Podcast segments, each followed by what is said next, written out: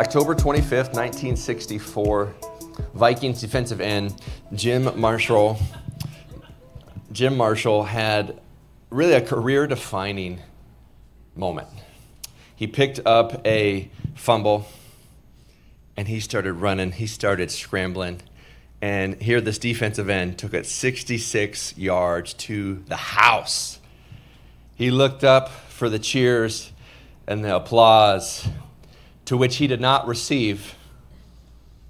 Because yes, he did run sixty-six yards, but it was in the wrong direction. And what he thought was a touchdown was actually now a safety for the other team. Now, we've all seen this on little stages where it's cute, where the little kid scores in the wrong goal or runs, runs the wrong way. But in this case, it was an N F L defensive end who did so, who did so in front of the eyes of the nation. So uh, it was his great, his most memorable play, but it probably won't go down as his greatest play. Now, why do I share that? That today's message is entitled "Run Your Race."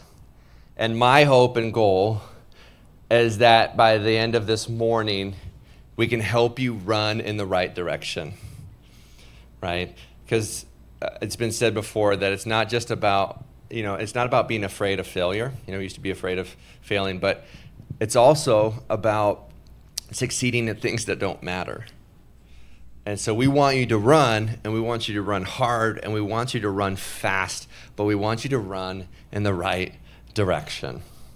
And so if you think of your spiritual journey as a marathon, as a race, we want you to remember this. If you're taking notes, you can write this down, that the best time to start spiritually running is now. The best time to start spiritually running is now. This morning's message is tailored for those who feel like they're either too early or too late. I've been in ministry now for almost twenty years. I started when I was four.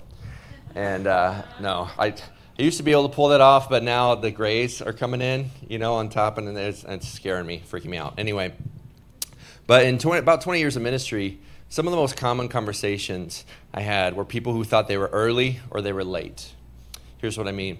Someone comes in and says, you know what, when I get out of school, then I'm going to really commit my life to God. When I don't get so busy, right? When I get to college, when I meet the one, then I'm going to get in church. When I when I graduate, I get the job, then I'm going to get serious about my faith. Well, when, when I when I get married, then I'm going to get serious about my faith. When, when we get the house, when we get the kids, right? When we get out of the toddler phase, right? When they grow up, it's just, if I can just get to when they're teenagers, then there will be peace in the house. And that's not true. And so, and you keep thinking there's one thing after the next. And so we think we're just too early, that we think faith and getting serious about our faith is like a one day journey or a someday journey.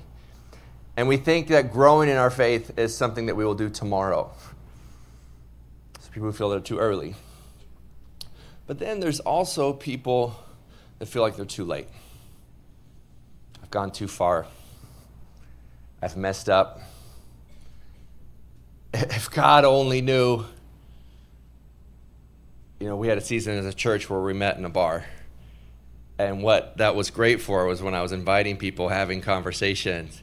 And and some would say, oh, if I stepped in your church, the building would catch on fire. Like, ah, we meet in a bar. You'll be fine. But there are people who view themselves that way. It's been too long. It's, I'm too old, I've, I've I've spent too much, I've gone too far away, I've, I've been in too many relationships, I've done too many bad things, and we think they're too late, that they've missed it. I want to tell you, those that are here right now and those watching online, you are exactly where God wants you to be. And that we have a God who has thousands of years of history and stories letting people know that it's never too early and it's never too late to put your faith in Jesus. You know, Mary most likely was a teenager giving birth to Jesus. David was most likely a teenager when he took down Goliath. Abraham and Sarah thought they were way too old to father an entire nation. But yet all throughout Scripture, when people thought they were too early or it's too late, God says, nope, your time is now. And that's why we want to say that the best time to start spiritually running your race is right now. We're in this series where we're walking through the book of Hebrews, and it's towards the end of the New Testament. We don't know the author exactly. We do know that the audience was most likely Jewish Christians. And so all throughout this letter, it's he's writing to really share that Jesus is greater.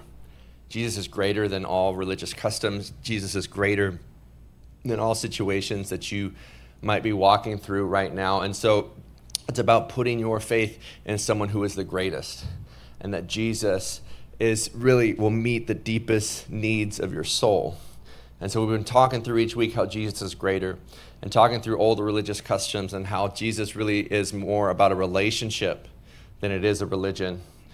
And then last week we looked at Hebrews chapter eleven, and, and my friend uh, Pastor Brent shared really how your time with God is more important than your work for God. And he shared from a guy, uh, the life of a guy named Enoch, found in Hebrews chapter eleven. Well, that entire chapter, if you read it this week, is filled with stories of faith. In fact, people call it the Hall of Faith. I would actually give it a slightly different name, and I would entitle it the Hall of God's Faithfulness. Because these people were ordinary people that were obedient to God's extraordinary call.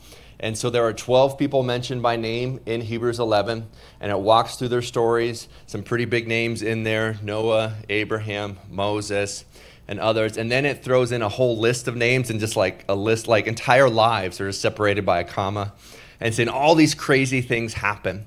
And it describes to the end, and it's saying that people conquered kingdoms, enforced justice, obtained promises, stopped the mouths of lions. People were raised from the dead. Others survived persecution and difficulties and challenges, and people were being martyred for their faith. And it gets to the very end of Hebrews chapter eleven, and that last verse says in there that, and yet they did all these things and they hadn't yet received what was promised. In other words, all these stories in the Old Testament were before the coming of Jesus, so that we actually have something better, something greater. And so he's writing here to say that as believers, everything, all of the Bible is about faith. That in the Old Testament, it was all about faith in what was to come. That now, since the coming of Jesus, coming to earth, living a perfect life, dying on the cross, rising again, that now as the church and as believers, we believe in what was already done. So the Old Testament had faith in what was to come, and in the New Testament, we have faith in what was already done, and we put our faith in Jesus, an even greater picture of God's faithfulness. And so this builds this up, and so we pick it up here in Hebrews chapter twelve, verse one, therefore. That's why I shared all that context. Therefore, he's building off these stories. Therefore, in light of all these incredible examples of God's faithfulness, he says, since we are surrounded by so great a cloud of witnesses, let us also lay aside every weight and sin which clings so closely. And let us run with endurance the race that is set before us, looking to Jesus, the founder and perfecter of our faith, who for the joy that was set before him endured the cross. Man, that could be a whole nother sermon right there. That in that one phrase, you have joy and endured the cross, right? Those should not go together, but yet they do through Jesus. And he says, despising the shame. In other words, he put shame to shame. Isn't that cool to think about that? He put shame to shame. He put doubt on doubts, right? He guilted guilt. Think about that. He, he conquered it all. He says, and he is seated at the right hand of the throne of God. Verse three, consider him who endured from sinners such hostility against himself. Now, why did he go through all those things? So that you may not grow weary or faint-hearted. He did that for you. He did that for me. The writer's saying, like, I know you're going through a hard time right now, but it's time to run. You're not too early, you're not too late, it's now. So the best time to spiritually run is now. But what we see in this passage, that every spiritual runner needs four things. First, we see from this passage that every spiritual runner needs fans for encouragement. fans for encouragement. And this will help you fight the battle against isolation. There in Hebrews twelve one, it says, therefore, since we're surrounded by a cloud of great witnesses, in light of this, these great stories, right? There's this, there's, when you're surrounded by greatness, it inspires you towards greatness. Uh, everyone that has ever been inducted into the N F L Hall of Fame, and they get to don that gold jacket, and they go to that Hall of Fame dinner, and they get to meet the legends of the game, everyone in these gold jackets. They stand in awe being in the the company of the greats, the legends. And it's like, wow. If you're not a football person, maybe golf. Like, there's an interesting tradition before the Masters where when you win the Masters, you get a green jacket. I don't know what sports world has with jackets, but apparently we, we love jackets. And if you notice, no one will say that they're ugly jackets. Can you just say that? Like, you would never wear those jackets out in public and say, because it's exclusive, let's make it as bright or as odd as it can and say, only these people get these. Anyway, side note. Um, but there's this tradition where the winner of the previous year of the Masters actually hosts and pays for the dinner, and they call it the Champions Dinner. You know how cool that would be, other than being stuck with the tab, to, to have, hey, the new guy, we're going to give it on the new guy. And to be at dinner with all the champions of that tournament, wouldn't that be so cool? Like, you can't help but just feel like, wow, that would be great. You know, you get, I can't wait to stand in heaven and have combos with Noah, right? And and Abraham and Moses. Josh, what was it like? Right? What was it like? And to have those conversations at that dinner, that feast, it's going to be so awesome. And when you have that, man, that would be really encouraging, wouldn't it? Here's the thing. I don't think it's just a future tense thing. I think it's a present tense thing. That when you read the stories of legends, what you realize that they, in fact, were ordinary people too, and that they are cheering you on. They are cheering you on. Say, look what God did. He can do it again. Look how good God was, and he will be there for you. Because all of us can use more encouragement. No one has ever in the history of the world quit their job and when asked for the reason says, you know what, I was just encu- encouraged too much. I was just, they believed in me and I was supported, so I couldn't take it and I left. No, all of us, when you receive encouragement from someone, it gives you a little bit of oomph to keep going, doesn't it? Uh, I got to enjoy uh, elementary version of cross-country meet recently. And it's so cute, right? They're running, and the kids are all excited. I don't think the kids realize what they signed up for or what their parents forced them to do in an elementary cross-country meet. And so they're running at very different races, right? And they're running.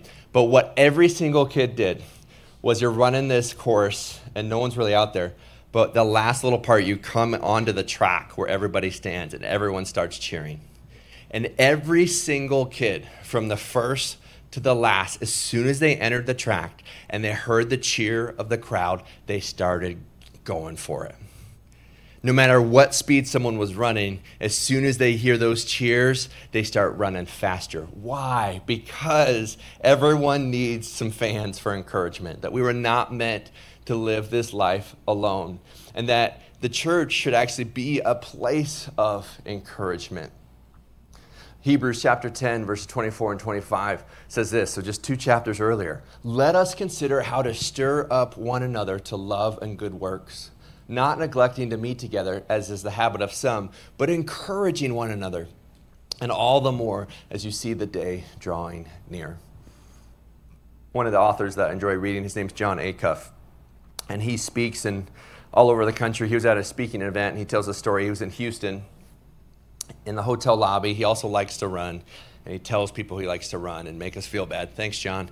And uh, and he was going, and so he was going to run, even when he's on his little book tour and speaking event, and he runs into his friend named Ryan Boone in the hotel lobby. Now, John, this whole time, had planned about running three miles. He was training for a marathon, and so he was at the three-mile point, and so he had all intentions of running three miles. He catches up with his friend Ryan, getting off the elevator, and Ryan, who knows him, says, hey, John, you go, so you're going running this morning? And he says, yeah. So how far are you going to go? He goes, oh, three miles. And Ryan just looked at him and goes, nah, four. And just got on the elevator and moved on. Do you know how many miles he ran that day? He ran four. And he went, why? From two words, nah, four. That was enough to encourage him to run thirty-three percent more than what he planned to that day. Sometimes it doesn't take much. So I ask you, and I ask myself this, do you have fans encouraging you in your daily life? Someone that can speak into your life and be like, you got this. Come on, let's go. And then the second part of that question is, can you be that fan, that encouragement to someone else? Because on one hand, we have the stories of the legends of Scripture that are not actually just legends. They are ordinary people that we see time and time and time again. And they are cheering for you to take that step of faith today. So not only do we have the legends, not only do we have the stories, but we have each other, we have the church, and you could be that person for somebody else. Because when you do that, you fight the battle of isolation and you can run another day. We need fans. But secondly, every spiritual runner needs freedom from entanglement. You need freedom from entanglement. You can't run with a bunch of stuff. It doesn't work like that. What's interesting in that passage, it says, therefore, in light of all these witnesses, to lay aside every weight and sin. It separates the two categories. What that tells me is that sometimes the things that you're holding on to aren't even sinful, but they are holding you back. Is there something in your life that is holding you back? What are you holding on to? Or another way to put it, what is holding on to you? Is it stuff? Is it worry? Is it things? They're not even bad things. Even good things, but placed in the God spot, turn into idols. That when you place subconscious expectations on somebody or something in your life to act as God, it is one hundred percent guaranteed that that person, that promotion, that thing will fall short. Because only God can be God. Is there something in your life that you are hanging on to, that you are holding on to, that is actually holding you back? Paul writes this in Philippians chapter three. He says in here, he says, but whatever I gain I had, I counted as loss for the sake of Christ. Indeed, I count everything as loss because of the surpassing worth of knowing Christ Jesus, my Lord. So he doesn't say in there that everything is loss. He says, I count everything as loss because God is so much greater. And sometimes I think God wants to give us something more, something greater, but he wants our hands to be free to hold on to it. So is there something holding you down or holding you back? We have to ask ourselves that. But then the second thing is, is that it says, and every sin that clings so closely. We got to take responsibility for ourselves because we do it to ourselves. We just do. Having little kids, have you ever seen them get jump into sports?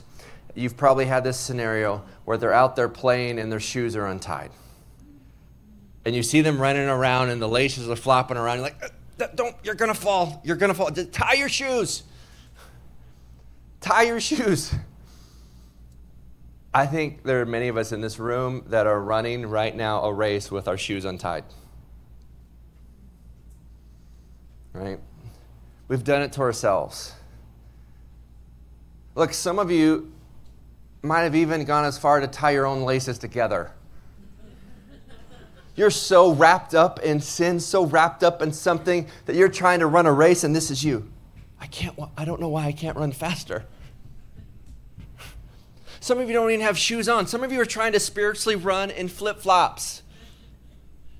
Like, oh, man, I keep tripping and falling. I don't know what's going on. Put your dang shoes on.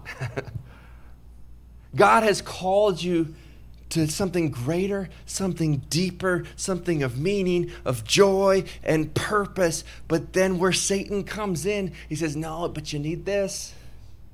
You want that. But James puts it so directly. half-brother of Jesus. He writes this in James one. He says, "Blessed is the man who remains steadfast under trial, for when he has stood the test, he will receive the crown of life, which God has promised to those who love him. But let no one say when he is tempted, I am being tempted by God, for God cannot be tempted with evil, and he himself tempts no one." Here's the challenging part. "But each person is tempted when he is lured and enticed by his own desire. Then desire, when it has conceived, gives birth to sin, and sin, when it is fully grown, brings forth death." Look, folks, we got to recognize that it's us and the choices that we make. Sometimes we might be thinking, oh, I'm being spiritually attacked. No, you just made some bad choices, okay? This is true physically, isn't it? Right? You don't see people running on the treadmill eating Little Debbies at the same time. But we do it spiritually all the time, right? Uh, look, uh, no judgment here. I'm in this with you, okay? But sometimes we wake up and we're like, man, why am I so tired? Or maybe because we ate all processed foods, we drank way too much caffeine, we stayed up way too late, we avoided our responsibility, and we did stuff we weren't supposed to. And you're like, I don't know why I don't feel good.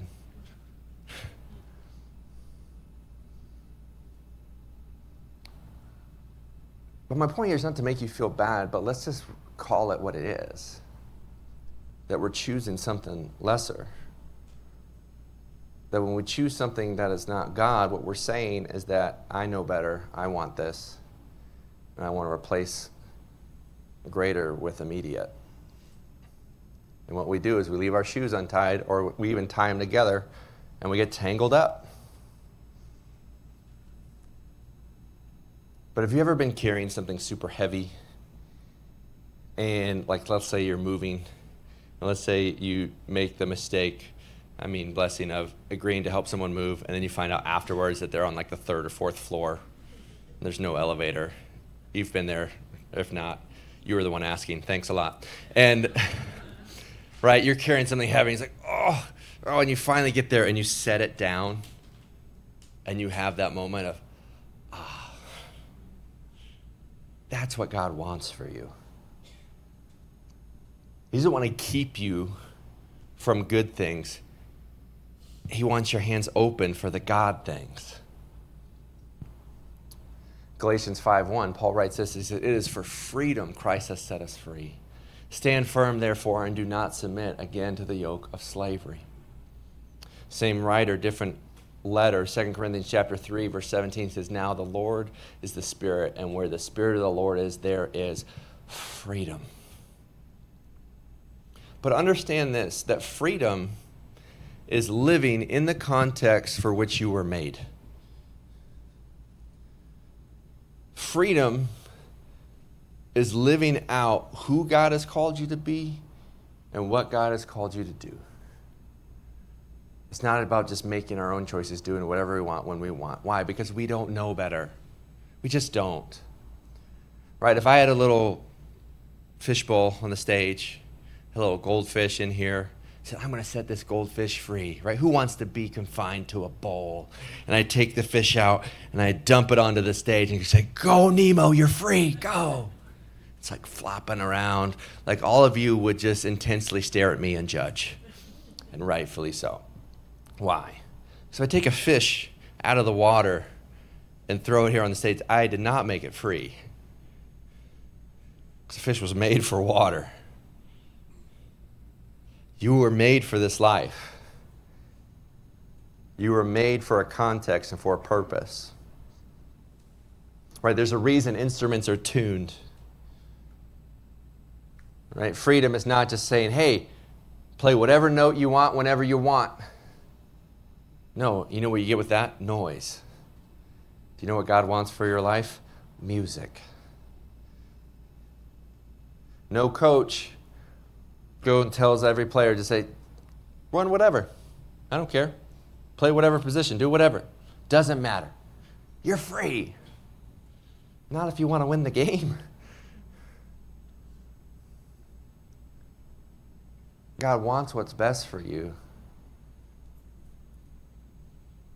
But because he wants what's best for you, He invites you to let go of the weight that's holding you back and holding you down. To let go of the sin that has you entrapped and entangled in a cycle of shame and guilt. Satan will try to isolate you, try to pull you away, convince you to do something based on your own desire. You have to take responsibility for that. I have to take responsibility for that. Then you do the thing that you don't want to do. Then you feel bad, and then you retreat, and then you feel shameful and guilty, and then it just starts this spiral. When Jesus says, look, it's never too early, it's never too late, just come to me. I already paid for it. I want you to be free. Step into the light. Live the life that I've called you to. Battle the stuff and the sin that's in your life, and God will give you something greater. We need fans for encouragement. We need freedom from entanglement. But thirdly, we need the fortitude for endurance. He says right out of the gate, therefore, set these down, set these away, so that you can run with endurance. That tells me a couple things. It tells me that our race is long and that our race is difficult. He does not say, accept me into your life, and it'll be clouds and rainbows. He says, no, life's going to be really tough, but I'm going to get through it. See, it allows you to fight the storms and suffering in our lives. We don't have time to read through the whole chapter. I invite you to do that on your own time. But right after he says these things, the writer actually quotes Proverbs three, eleven, and twelve, which read this. He says, my son, do not despise the Lord's discipline or be weary of reproof. For the Lord reproves him who he loves as a father, the son in whom he delights. Sometimes God is disciplining you. He's shaping you, molding you. Why? Because he loves you. Every teacher, every coach, every mentor-mentee relationship wants someone to work and grow and get stronger, get better. But it's going to take some work. But it's the Holy Spirit working through you. So like, I'm not going to give this to you alone. I'm, I'm going to give you my Spirit to go through and do it. That's called grace. And he continues on in here, and he actually says, there in Hebrews twelve, eleven to thirteen, he says, for the moment, all discipline seems painful. Anytime you're starting something, it's tough, isn't it? It says, but rather, rather than pleasant, but later it yields the peaceful fruit of righteousness to those who have been trained by it. Can I give you a little bonus truth here, okay? This will help you, okay? We need to flip our vocabulary. Okay, notice that word trained by it. This will help you, okay? Say, I'm not trying, I'm training. I'm not trying, I'm training. See, in training, you're expected to fail and fall down. That's part of the process. I wonder how many people are, are trying Christianity. Like, eh, set it down. But when you're training, you're not supposed to get it yet. But through that process, through the resistance, through the struggle, you will get stronger. And God's power, God's discipline will work through you.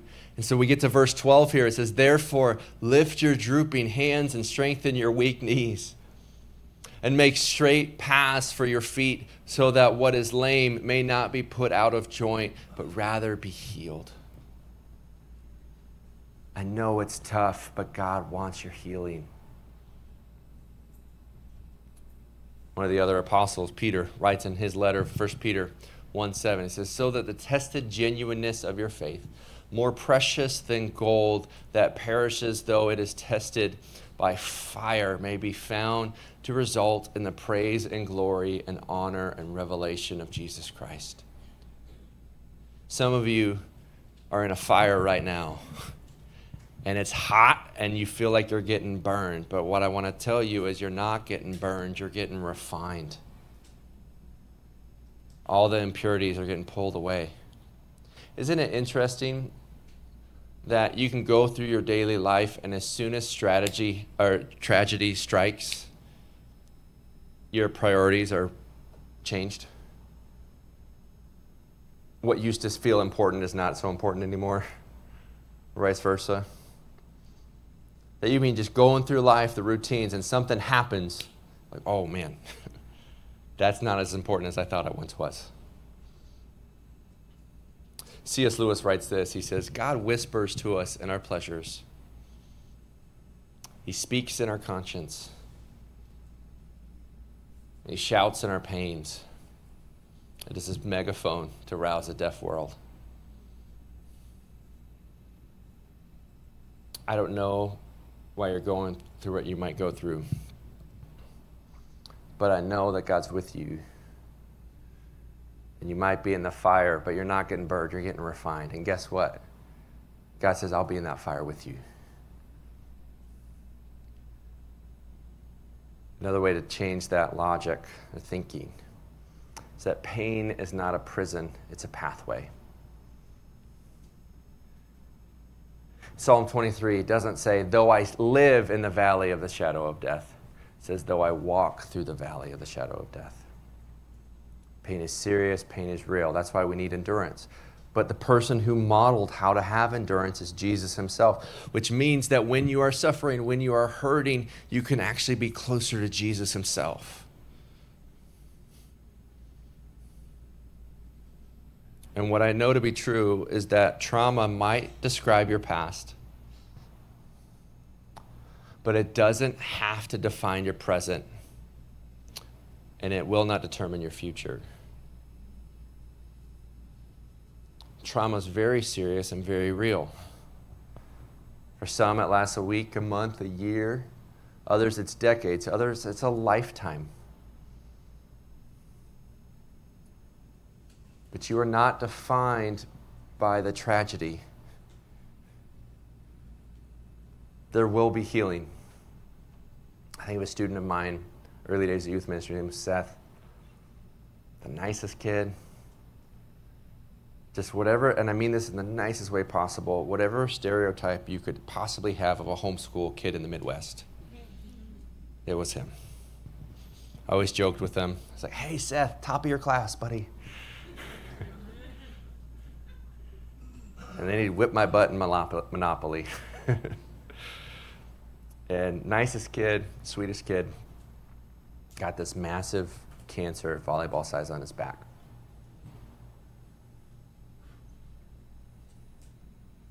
We prayed for years so that would be healed. Went through seventeen different surgeries. I love to tell you that after a certain point, it, it was healed and he's standing here today. But what actually happened was after seventeen surgeries, after many times it got better, he passed away.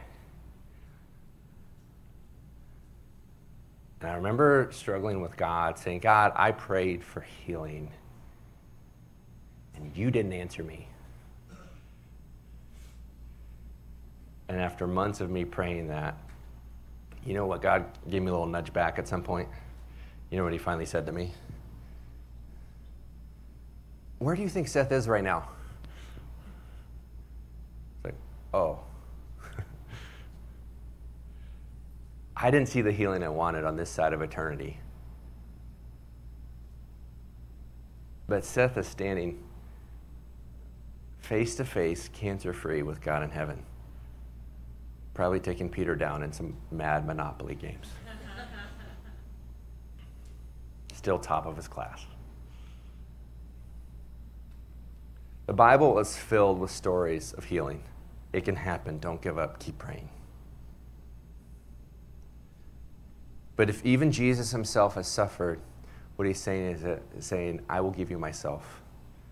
And there will be one day where there will be no more pain. There will be no more death. There will be no more mourning. And so in your successes, understand that God is enough. In your hurts and in your pains, understand that God is still enough and that one day you will be free. that you do not have to be defined by the betrayal in that relationship. You do not have to be defined by the financial ruin or brokenness when someone took something from you. You don't have to be defined by the trauma that someone did to you or that even that you did to somebody else. But rather, we can run with endurance because we have a God who loves us and who endured all things and says, I'm in the fire with you. My pain is not a prison that I will live in, but a pathway to a deeper relationship with him. Last thing we need here as spiritual runners is that every spiritual runner needs a focus on eternity. See, these go together. You need grit and fortitude for today, but you need a focus for tomorrow. It says, fix your eyes on Jesus, who endured all things for us. This will help you fight against comparison. You have not been called to run somebody else's race. Are you faithful to run the race set before you? We do this in church world all the time, right? We go to pastors' conferences. Hey, nice to meet you. What's your name? What do you do? How many people in the church, right? And if it's not that, in whatever industry you're in, there's some type of marker that defines whatever industry you're in, right? And it's really hard to play that comparison game. But God has not called you to run somebody else's race. You don't get graded based on how somebody else answers their test.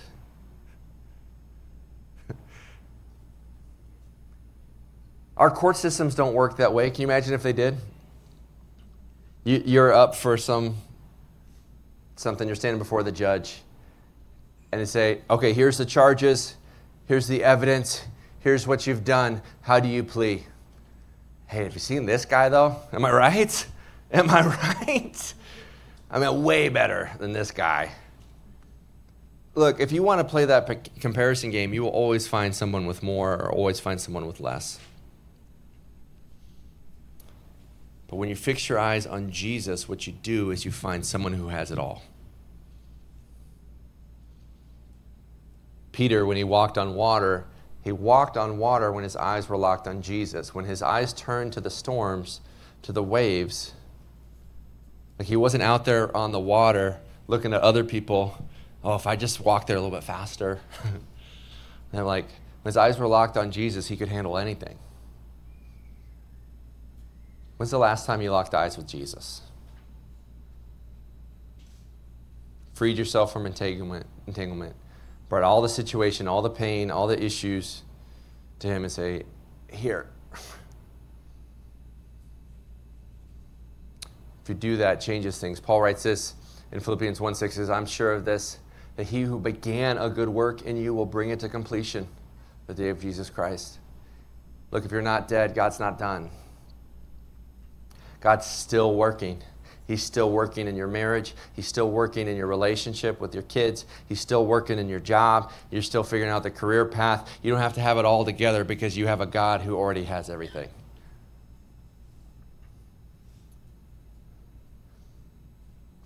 Paul, in prison, same letter, writes this in chapter three. He says, brothers, I do not consider that I have made it on my own, but one thing I do, forgetting what lies behind, straining forward to what lies ahead, I press on toward the goal for the prize of the upward call of God in Jesus Christ. Jesus is worth it. God is worth it. Faith is worth it. The end of this chapter, chapter twelve, verses twenty-eight and twenty-nine, read, therefore, let us be grateful for receiving a kingdom that cannot be shaken. And thus, let us offer to God acceptable worship in reverence and in awe, for our God is a consuming fire. Everything in this world can be shaken, but God can't. Pastor David, David Jeremiah puts it this way. He says, when we consider Jesus, we realize that our challenges pale in comparison, that he has seen it all, experienced it all, triumphed over it all. Through his strength, we can be victorious as well. We just need to keep our eyes completely fixed on him as we run. I don't know what brought you here today. I don't know if you feel like you're too early or you're too late. I don't know if you're wrapped in, up in an entanglement of your own or a situation in life, something that someone did to you, something that you did for someone else. I don't know what brought you here, but what I know is that if we're going to spiritually run, we need fans for encouragement to fight against isolation. We need freedom from entanglement to fight against the urges for stuff and battles against sin. We need fortitude for endurance to fight against the storms and suffering in this life. And lastly, we need focus on eternity. Fight against comparison. You can only run your race. Because the best time to spiritually run is now. God is with you. God is greater. God loves you. He's here to tell you today, don't quit. Don't give up. Keep fighting. Keep going. Invest in that relationship. Invest in your family. Go to that meeting. Understand that whatever challenge God has placed before you, that we can spiritually run. That we have a cloud of witnesses in heaven, in Scripture, and around us saying, come on, let's go. I want you tomorrow to picture entering the workplace to a standing ovation, saying, you've got this. Let's go. Right? The battle is won. Jesus is here. Salvation is possible. Let's run that race. I'm going to pray for you, and then we're going to sing. But I want you to know it's not too early, it's not too late to put your faith in Jesus right now. Dear Jesus, thank you for all you've done. God, help us to run the race that we've set before us. Help us to love others the way you've loved us. God, those that are battling sin, help us to lay that down. Our own addictions and things there too, God, just to put on those spiritual shoes and say, I got something greater. God, those walking through the hardships of life, God, I pray that you would encourage them. God, we do pray for healing. We do pray for healing because you are a God who heals. We see story after story after story. So God, we pray for healing. But God, we know that we will one day receive healing in heaven. And so regardless of what happens, we put our faith and our trust in you. And we remember that pain is not a prison, but a pathway to deeper connection. And so, God, we want that connection today. Help us keep our eyes fixed on you and run the race, not that others are called to run, but that we've been called to run. We run freely and with endurance. We give our race up to you. In your son's name we pray. Amen.